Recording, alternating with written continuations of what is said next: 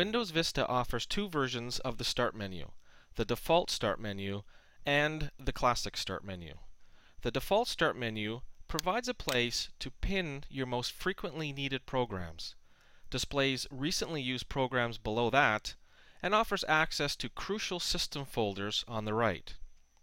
To switch to the Classic Start menu, as well as to perform a variety of other customizing tasks, right-click the Start button, choose Properties, and click the Start menu tab. And then finally click the Classic Start menu button and OK. I hope you enjoyed today's help desk. If you have any comments or suggestions, please email them to feedback at remotesupportdesk.ca. Thanks for watching.